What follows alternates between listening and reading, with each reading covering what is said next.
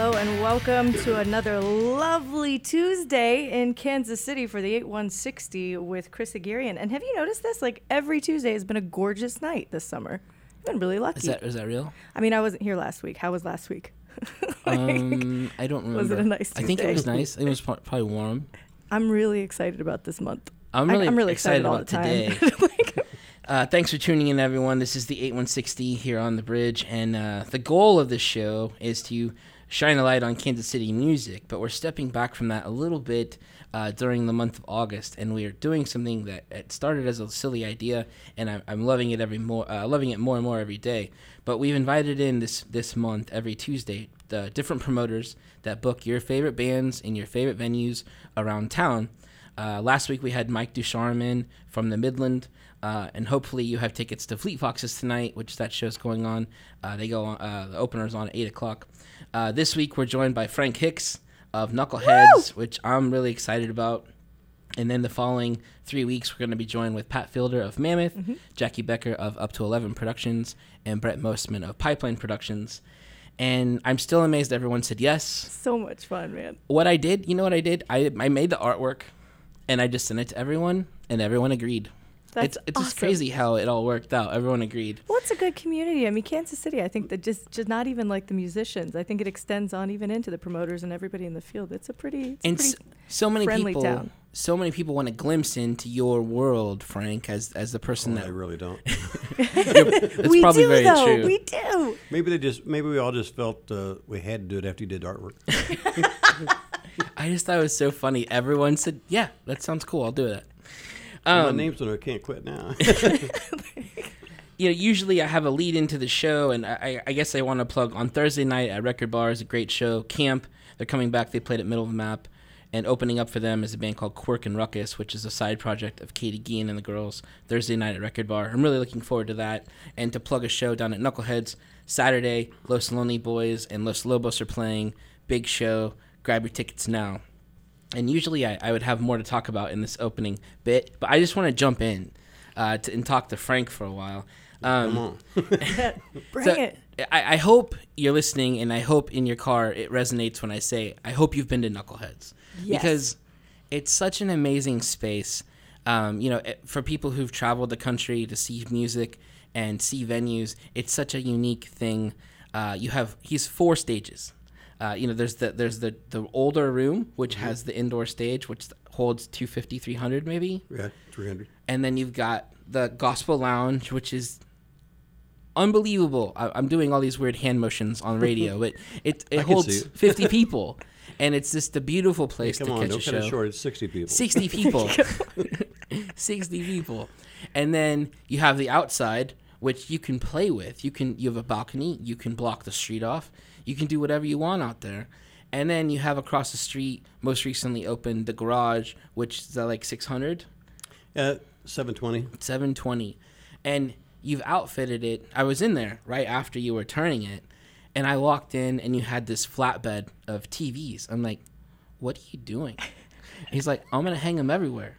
And you have your shows advertised, food from the comfy kitchen advertised all around. And you've made it this unbelievable home for music. And it's funny because when musicians play there, you can feel it that they love where they're at. And can I just say that is the coolest idea for a venue ever, particularly the garage. Like being able to have, so if you've never been there, it's the garage. So it was an old garage, and the pit, the dance floor, the pit is actually the old garage pit. So you can sit anywhere in the bar and see what's going on stage because the people who are dancing are below eye level. Which is brilliant. Why do not all venues do this? It's genius. I love Knuckleheads so much. One thing in my notes I wanted to point out about you, Frank, is you're one of the people that I can email at 4 a.m., and I'll get an email back at 4:02 a.m. I haven't went to bed yet. How many hours a week do you think you work? And I'm counting work. If you're in the venue, that's working. I mean, it's got to be... 90 to 100. I was going to say at least 80 to 90. Yeah. At least. It's staggering what you've pulled off down there. And I mean, running, sometimes you've got 20 shows a week, between 20 plus shows a week with four stages going. I don't know how you do it all. We're getting ready to add a fifth stage too, so that means we can do it. Are you kidding? They really are in the garage. Awesome. In the garage when you first walk in with a big long bar set. So you just you'll just open the back part of the garage. Yeah. Just because you wanted like a piano bar or something like that. Would you have like an extra PA and you're like, what am I gonna do with this? Well, we got extra PA. Build we got a grand piano sitting down here. It's got grand piano. Awesome. That's awesome. I already talked to TJ from the Nash Brothers. He's gonna start doing some piano bar deal down here. Nice. It'd be kind of cool before venue. You go to another. Have an early show so you can come in there and have a drink and go see the other show. Nice. Awesome. So I have a bit of a timeline here that I just want to set about the area where you are. We were talking about this before the show. 1899 to 1907, where you are, is where Electric Park was. Electric Park was the inspiration for a very young Kansas Citian who would grow up to change the world. His name, of course, is Walt Disney, and he got his inspiration to build Disney World from hanging out in the Electric Park. And the part of the building that exists currently, where you have merch for sale right by the bathrooms, is a 130-year-old train house, lodging house where the train conductors, people working on the railroad, would stay when they were working on the railroad. Correct. That's crazy. It is crazy. It's crazy. I wonder it's still there. The Heim family owned the Electric Park. They owned everything. They had a brewery down there. In that brewery now, John McDonald of Boulevard owns that building, and Rieger Whiskey's in that building. This is all in the area around the Local Pig. And then what's their Pig Witch, the food stand they have there. But the only thing down there now that still has the word Heim on it, H-E-I-M, is the firehouse, the single-unit firehouse, which no fire truck in the world could fit in these days. But it's such a historic area, and you've made it, again, notable. Let's not use historic, but definitely notable. I don't know if you knew, but the garage, before it was a garage, was the fire station that replaced that one. Is that right? Yeah. Mm-hmm. And then did you, somewhere along the way, or someone you bought it from, turned it into the semi-painting place? I did. Yeah. You did. I remember meeting you way back when there were people painting semis in those bays. Mm-hmm. I bought it in 1980. 1980, yeah. Okay, so let's continue down this path a little bit. So you were you had a car company, auto repair company called Mid City Collision Repair. When did that open? It actually opened in 1969. And then it opened over here in 1981. So that existed down there in 81, and then you had a passion for bikes, motorcycles. Mm-hmm. And at one time you I didn't get that till later. Okay. But I always had a passion, and I had too many kids, and then when they got big enough, then I got a passion back again. And that led to too many bikes. And then your lovely wife Mary said, "We should you need to get rid of some of these bikes." She couldn't get her car in the garage anymore. She goes, "What are you going to do?" I had 8 motorcycles in the garage. I had some, and I was always customizing them. I had them up on lifts and stuff. And she goes, "One for each day of the week." She said, "They're like rabbits. They're multiplying." What are you going to do? I said, "Well, And the main thing I started the Fog Cycles for was because I was building so many bikes that buying parts at retail was so expensive. Oh. They said, "Well, if you start a store, then you can get your parts half price." So what I did, you had to buy $100,000 parts a year. So I wasn't buying that many, but I was buying probably 50 or 60 myself. So I had some other friends of mine was doing the same thing. So co-opt it, kind of. We kind of made a phony storefront out of it. I didn't really want to be another business. I just wanted it to be where I could get my parts wholesale. Right. And so then one friend told another friend, and pretty soon they was interrupting my business all day to go sell parts. And so I said, "I got to get a counterman." So I hired a counterman. Well, then you got, insurance, counterman, all this stuff. You had payroll. You go, "Oh, now I really got to sell parts." So then I become a legitimate business, which I never wanted. And you went past it, but I'm going to go back to it for a second. The name of the bike shop we can't say on the radio, but it's Fog Cycles, correct? Which stands for freaking old guys. Right. Use your imagination, abusers, whatever you want. Yeah. But that's really funny, and so you started hosting. You wanted people to come and hang out. People did come hang out, and so you put up a flatbed stage, and people like Daniel Nicole would come down there and gig, and you wanted people to come buy bikes, buy aftermarket stuff for their bikes, and hang out. So you put out free beer, correct? And they came. Oh yeah, in hordes, in hordes.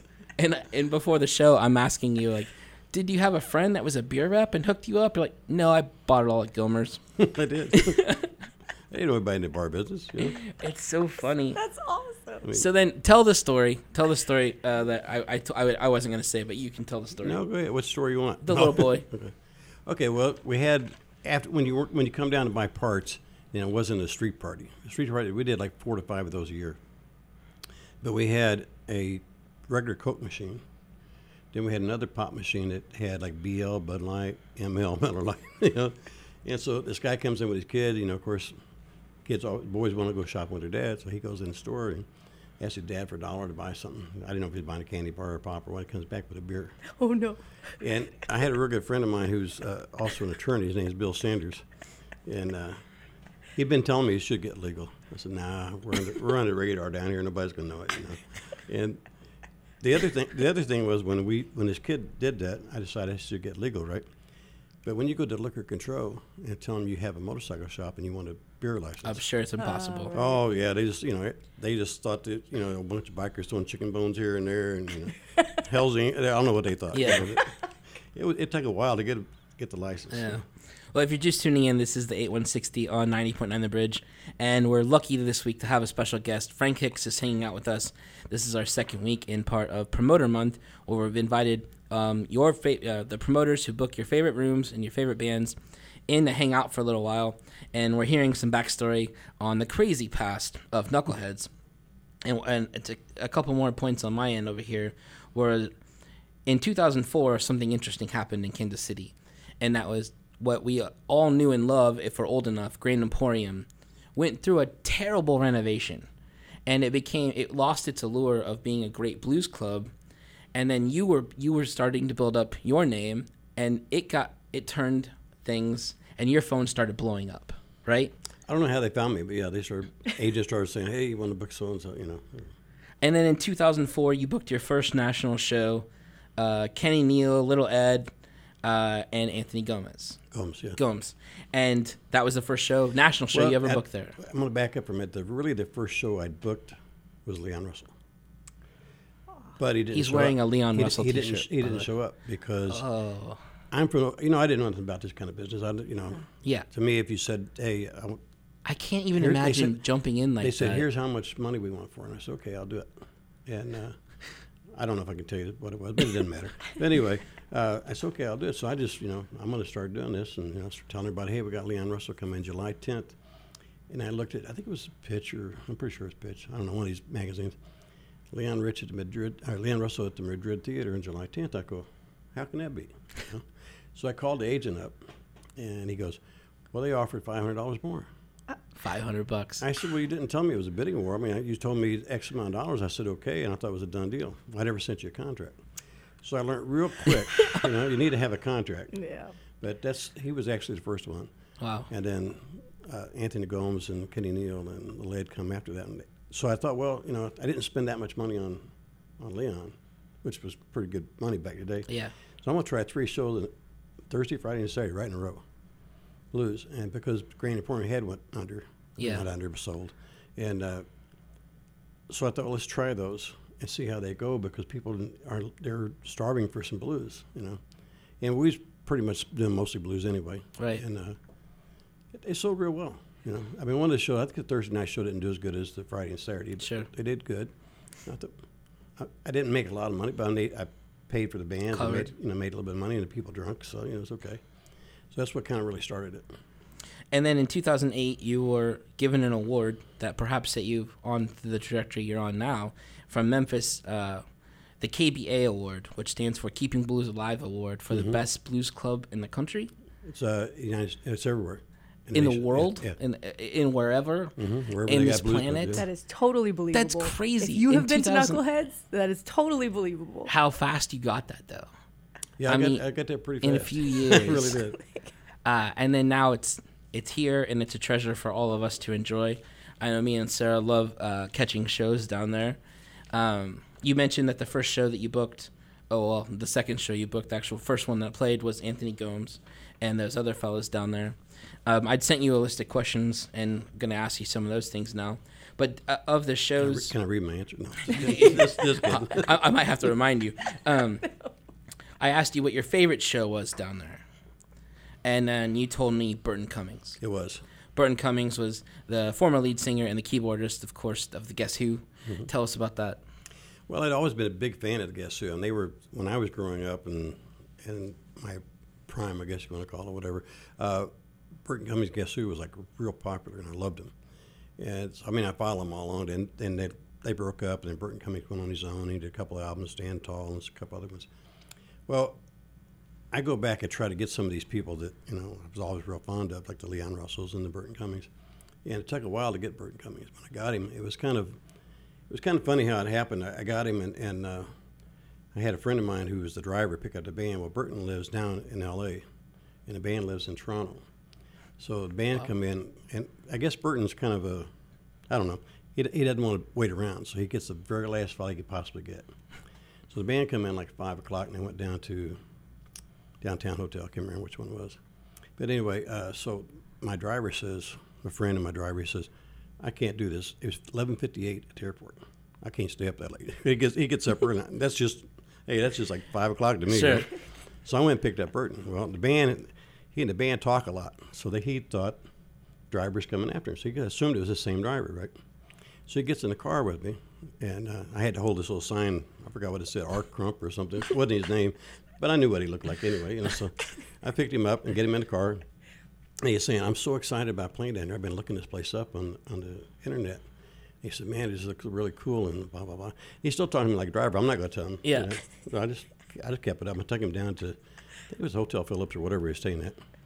And then so the next day he does his show. It's an incredible show. I mean, if you ever seen a real Guess Who show, he did every song to Guess Who ever thought about, plus morning. You know, he did Buddy Holly and stuff like that. But at the end of the night, I went back there and was taking pictures with him. And I heard him tell his manager, said, he wrote a really cool thing on the wall. You know, this great place and Knucklehead Rocks and crack Canadian band or something. I don't know. It was weird what he wrote, but it was cool. He signed to Burton Cummings, so I went back there and got pictures taken with him. And he told his tour manager, he goes, I want to see the owner. Get the owner out here. He says, you just took a picture with him. And he goes, no, that's the driver. He goes, no, and it's not really. The driver's over there at the white hair. This is the bald-headed guy is the owner. So I thought that was funny. Again, we're hanging out with Frank Hicks this week, everybody. I hope you're enjoying it as much as we are. This is definitely the longest we've ever gone without playing a song on the show. So why don't we do that? You'd mentioned one of the favorite shows you ever booked was Merle Haggard. Mm-hmm. And, of course, passed away not too long ago. I looked up and I saw from that set list, the last song he played there of his encore was Okie from Muskogee. That show was on August 30th, 2012. 2012, he passed away April 6, 2016, and he did play Kansas City one more time after that before he passed. But I wanted to play Okie from Muskogee. You want to say anything about that show? I loved the show. It was really a cool show, and it was like, you know, you're staying in the presence, you know, you got somebody like Merle Haggard. I mean, God, you're sitting there going, this kind of, your mouth open going, Merle Haggard's on my stage. You know? So it was really cool. I mean, he did nothing wrong. But the thing on his rider, I got to tell you, nobody could get on stage and nobody could touch him. So, you know, Merle's a big guy. He's standing there at the edge of stage, and some drunk lady got up on stage, and I don't know how she got past Merle. Not Merle Haggard, but Merle Knucklehead. My Merle. The polar bear-sized doorman. Merle Zool. Yeah. Anyway, so Merle, I never seen him move this fast. Well, he got up, and she was just ready to get a hold of him, and he grabbed her from behind, and there's videos of it on YouTube. And Merle Haggard's looking around like, the hell? Well, so here's some music from Merle Haggard. The song is Okie from Muskogee. Came out in 1969. Here you go.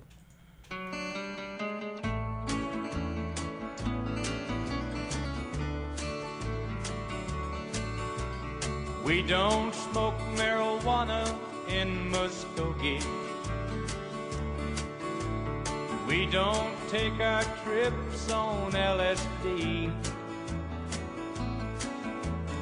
We don't burn our draft cards down on Main Street, 'cause we like living right and being free. We don't make a party out of loving, but we like holding hands and pitching woo. We don't let our hair grow long and shaggy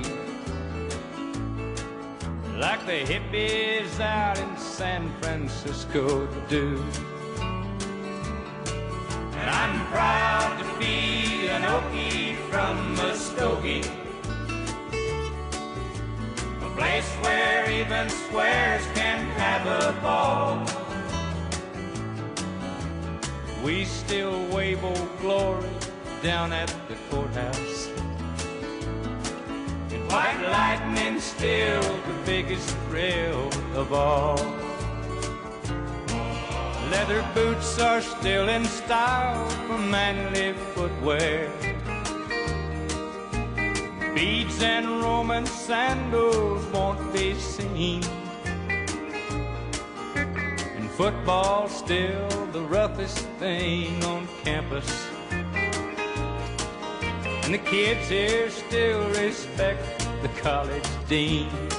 And I'm proud to be an Okie from Muskogee,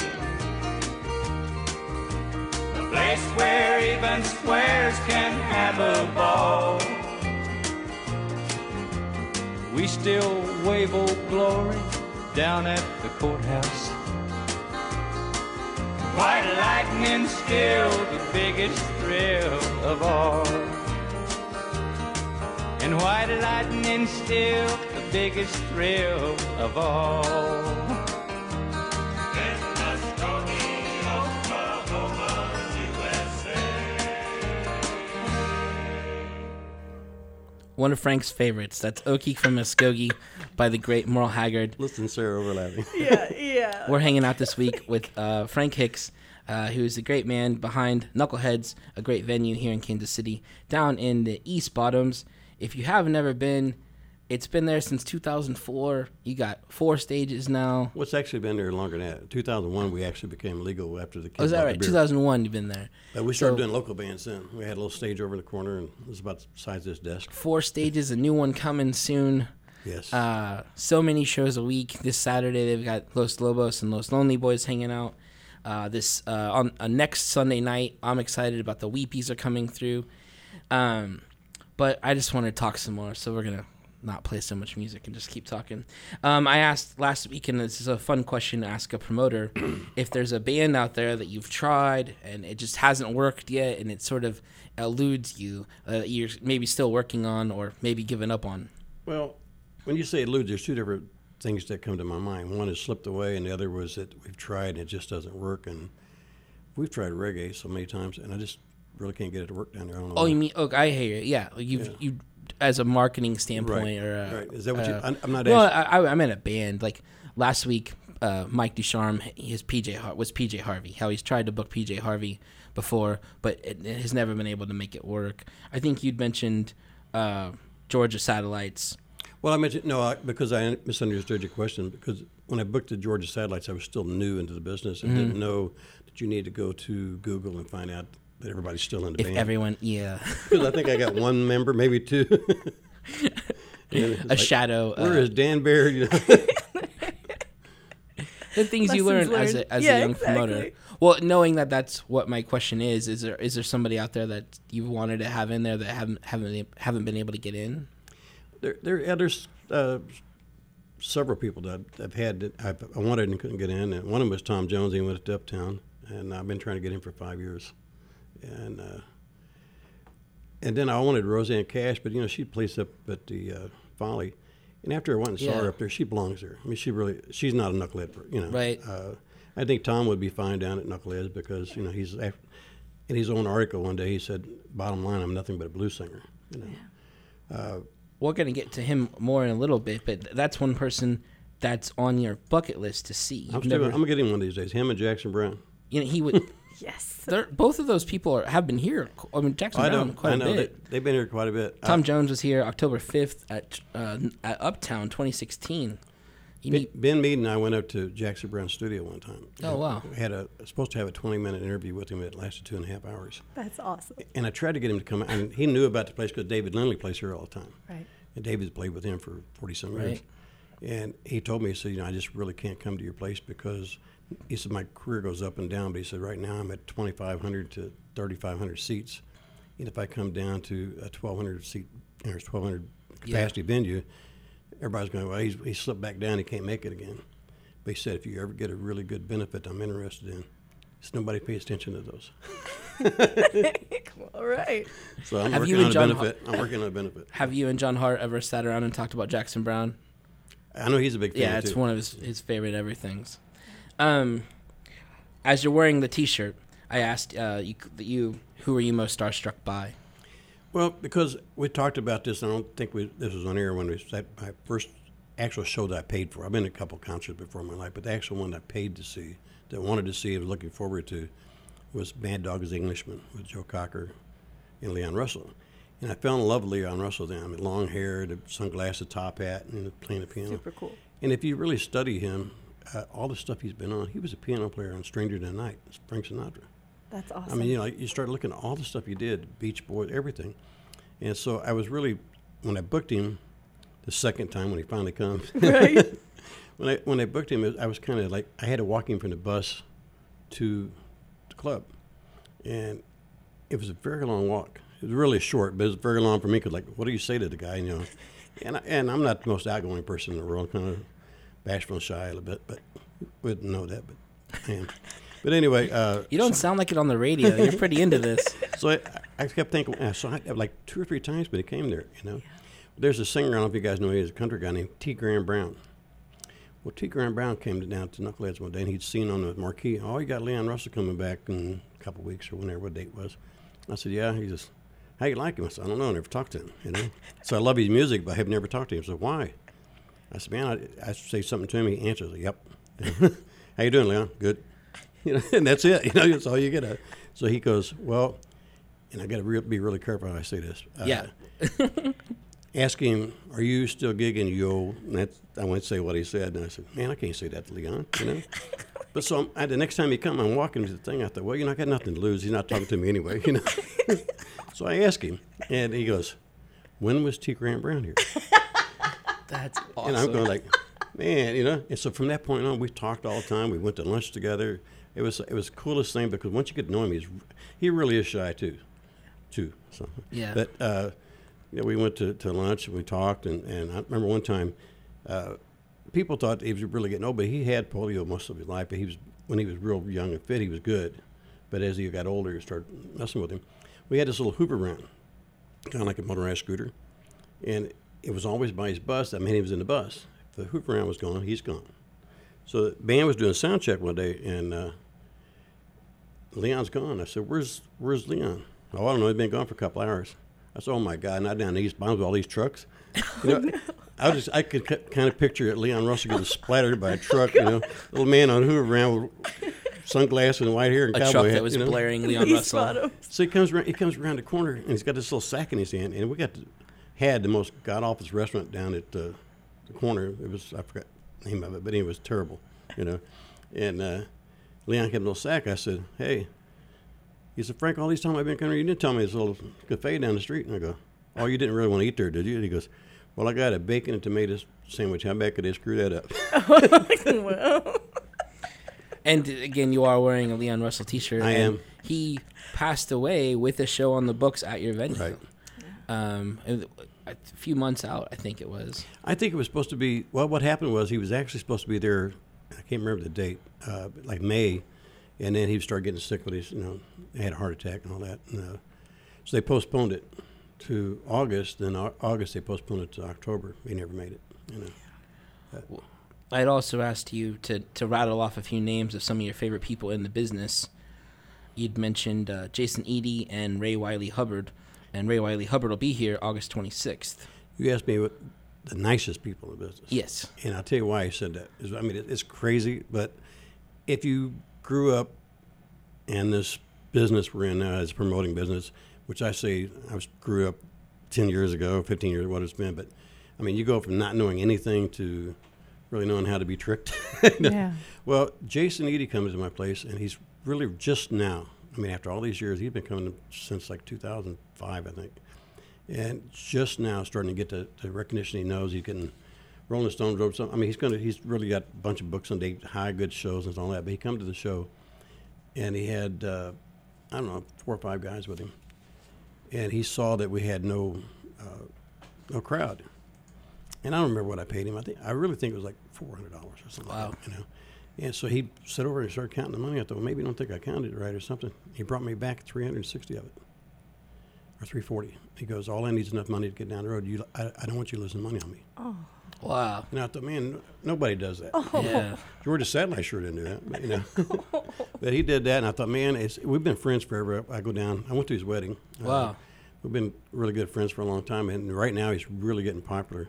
And he's the Americana, Red Dirt type music. But why don't we play a song from him? Okay. Again, if you're just tuning in, you need to go back and listen to the podcast when it posts later tonight, because this is a good one, everybody. We've been hanging out with Frank Hicks of Knuckleheads. We're going to play music from one of the people he says is the nicest guy in his business, Jason Eadie. The song is called OK Whiskey. It's from 2014 from his record Daylight and Dark. I picked it because it's got a Kansas City name check in it. Here it is.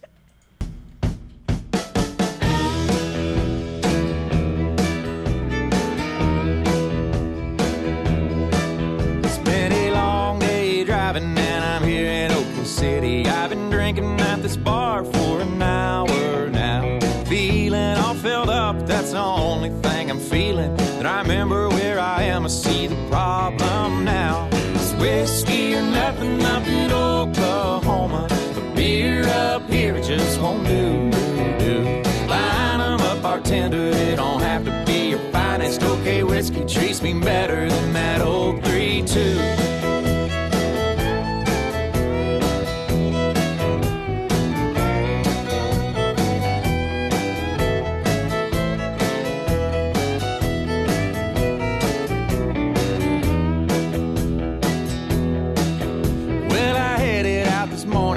South from Kansas City, thought I'd make it down to Texas, but I didn't make good time, so I slammed a cold one back, then another, oh my God, oh I forgot, I gotta get a little shine. It's whiskey or nothing up in Oklahoma, beer up here it just won't do. Line 'em up, bartender, it don't have to be your finest, okay whiskey treats me better than that old 3-2.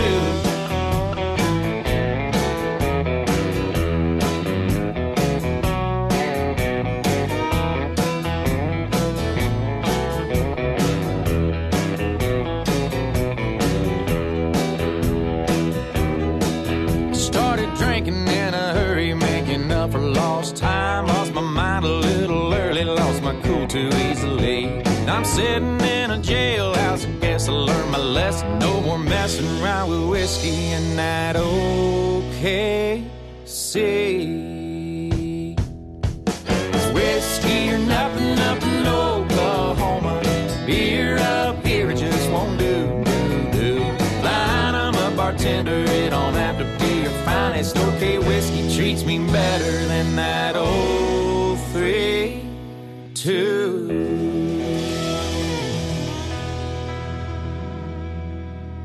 Kemper Museum of Contemporary Art at 4420 Warwick Boulevard, in support of the bridge, presents Magnetic Fields, Expanding American Abstraction 1960s to Today, the first U.S. museum exhibition dedicated exclusively to the formal and historical dialogue of abstraction by women artists of color. The exhibition is on view now through September the 17th. More information available at KemperArt.org. Kemper Museum of Contemporary Art. 3 locations, 1 museum. That was music from Jason Eadie. The song was called OK Whiskey. Came out in 2014 on his record Daylight and Dark. This is a special week on the show. Me and Sarah are definitely loving every second of it. We're hanging out with the great Frank Hicks, who owns, runs, books, pretty much lives at Knuckleheads. Best stories. I tried to get my wife to move down there, but she won't do it. That could just crawl up the stairs. No, there's probably a reason. Yeah, she's like, then I'll really never see you. Like, plenty of places to set up a little bed. That's why I said, too. You know, hey. We don't need that many green rooms. You do have some of the nicest accommodations down there for sure in your green rooms. When I've talked to bands, seriously, they say, man, the green room, because it feels like home. It's like you've got a good place to chill. We could do our laundry. Like, the washer and dryer so awesome. Right backstage for everybody. You get a living room and a kitchen. Really for them thinking to hang out about the band, and that's awesome. Thank you. But we played the music of Jason Eadie because you said he's one of the nicest guys you've ever met, and you just explained before the break there that he played a show that didn't do so well, and he gave you the money back, and you just wanted enough to fill his gas tank and get on the road, which I would love a few of those moments in my life. Where I like more of those. Where I've booked something and it didn't do well, and I just want the gas money, kid. I'd love that. But so we're still talking. This is Promoter Month here on the show, and we're hanging out with different promoters every week. To get to some more questions, everyone always likes to talk about riders. And I'd ask you a couple of the silliest rider demands you've ever had.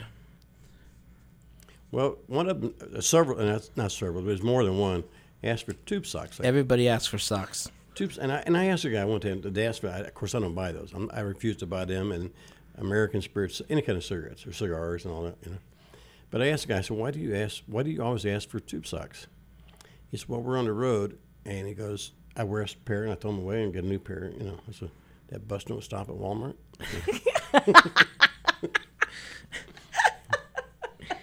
But the other rider is a really simple rider. Amy LeBeer's got the most simplest rider. But she, at the bottom of it, she goes, if you really love me, I'd like to have a pony. So every time she comes there, and she came there last week and opened for the Southern Williams. But every time she comes there, either my wife or mostly Julie in the shirt shop, she goes and buys some kind of little pony. Oh, that's adorable. So somebody made one out of towels the other day and put it in her dressing room for her. Here's your pony. I love Amy LeBeer, man.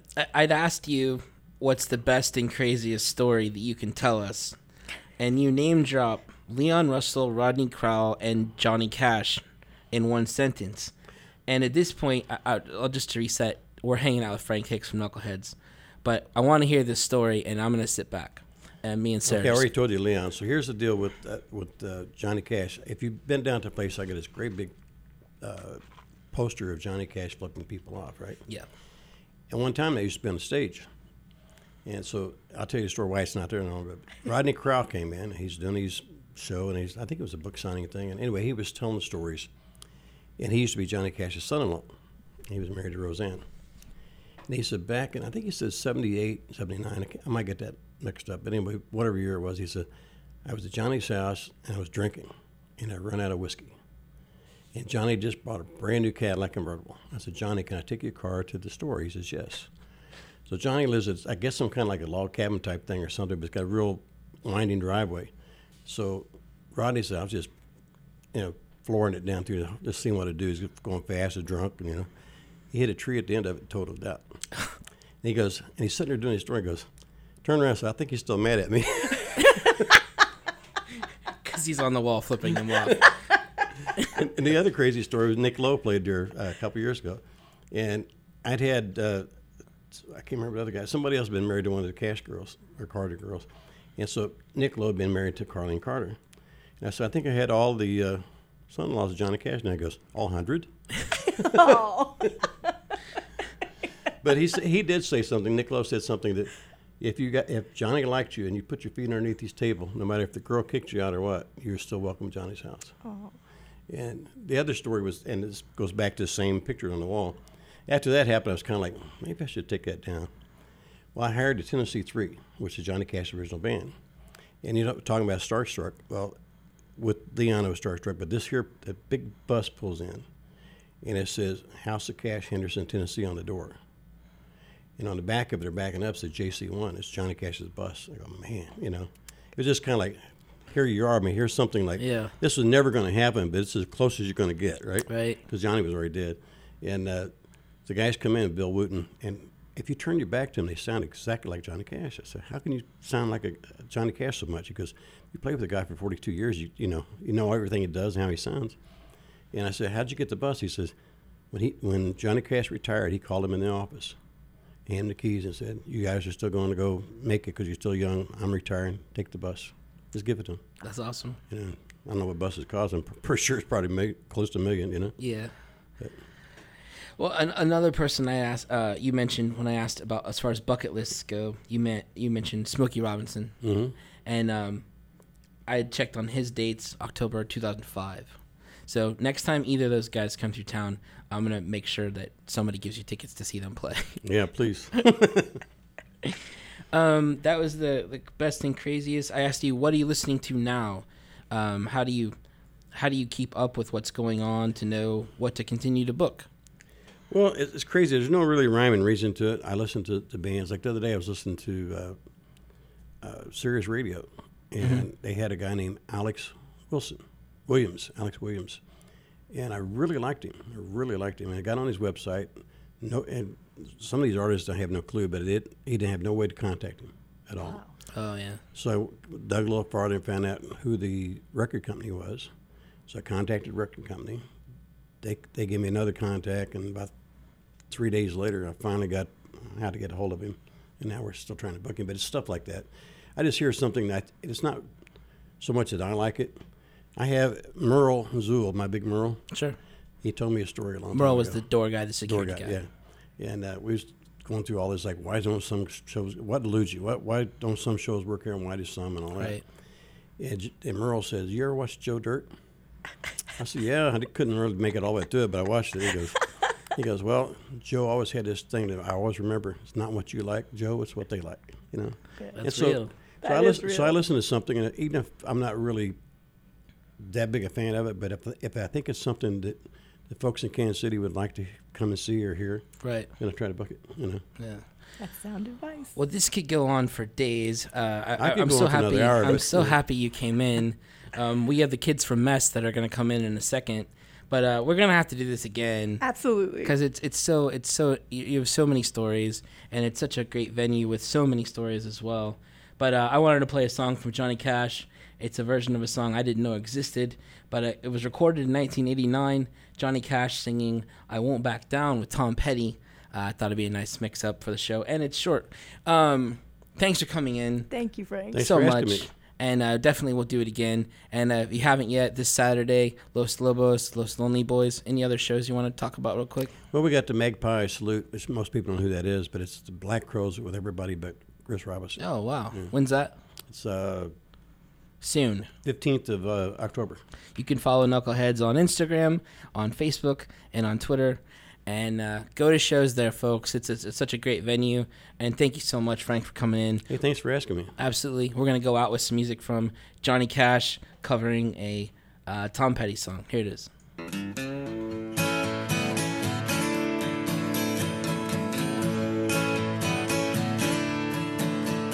Well, I won't back down. No, I won't back down.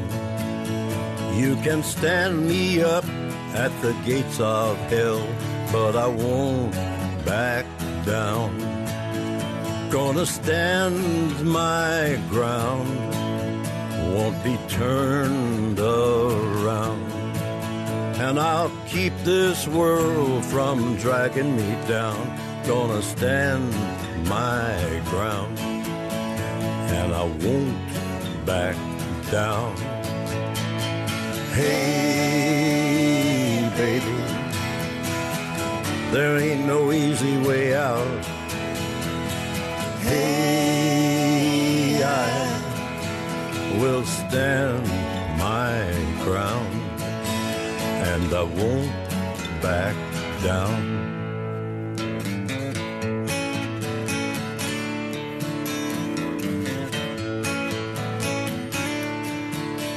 Well, I know what's right. I got just one life. In a world that keeps on pushing me around, but I stand my ground, and I won't back down. Hey, baby, there ain't no easy way out. Hey, I will stand my ground, and I won't back down. No, I won't back down.